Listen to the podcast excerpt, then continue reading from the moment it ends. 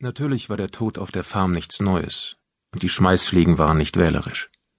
Sie machten keinen Unterschied zwischen einem Kadaver und einer Leiche. Die Dürre hatte den Fliegen den Sommer über ein reichhaltiges Angebot beschert.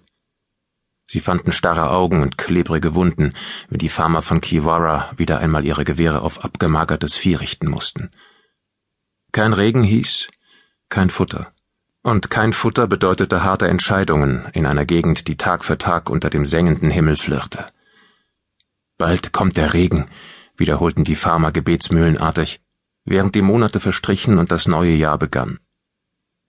Sie sagten sich den Satz untereinander laut vor wie ein Mantra, und wenn sie für sich waren, im Flüsterton, wie ein Gebet. Doch die schick gekleideten Meteorologen in Melbourne waren anderer Ansicht. In ihren klimatisierten Fernsehstudios gaben sie an den meisten Abenden um sechs mitleidig und mit einer gewissen Beiläufigkeit ihre Einschätzung ab.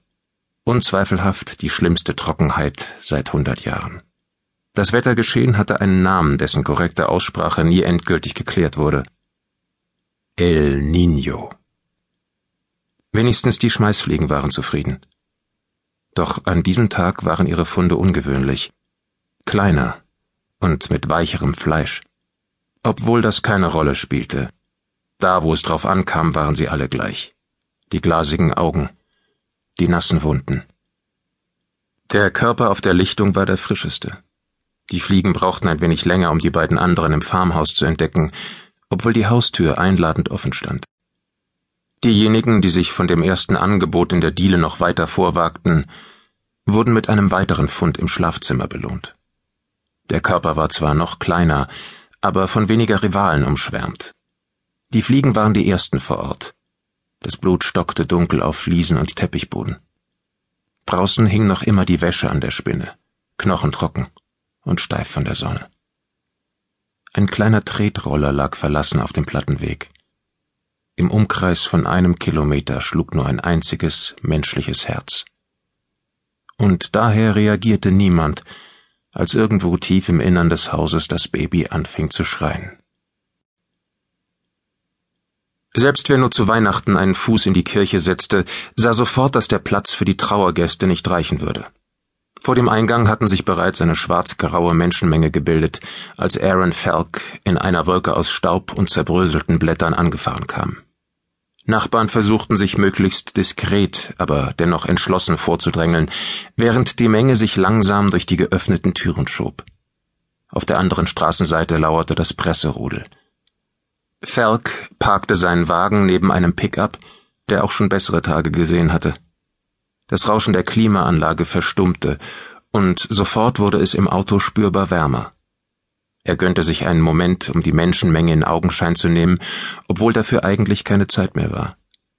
Er hatte die Fahrt von Melbourne bis hierher in die Länge gezogen, die fünf Stunden, die man normalerweise für die Strecke brauchte, auf sechs ausgedehnt.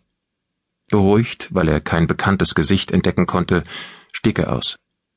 Die spätnachmittägliche Hitze umhüllte ihn wie eine Decke. Als er die Fondtür aufriss, um sein Jackett herauszuholen, verbrannte er sich fast die Hand. Nach kurzem Zögern nahm er auch seinen breitkrempigen Hut aus steifem braunen Segeltuch von der Rückbank, obwohl der so gar nicht zu seinem Anzug passte. Aber mit einer Haut, die die Hälfte des Jahres mit krebsartig anmutenden Sommersprossen besprenkelt war und ansonsten bläulich bleich wie entrahmte Milch wirkte, war Falk bereit, die modische Entgleisung zu wagen. Er war ein blasser Typ mit kurz geschnittenem weißblonden Haar und durchsichtigen Wimpern, und in seinen 36 Lebensjahren hatte er schon oft das Gefühl gehabt, dass die australische Sonne ihm irgendetwas mitteilen wollte. Und zwar etwas, das er in den Häuserschluchten Melbournes leichter ignorieren konnte als in Kiewara, wo Schatten ein rares Gut war.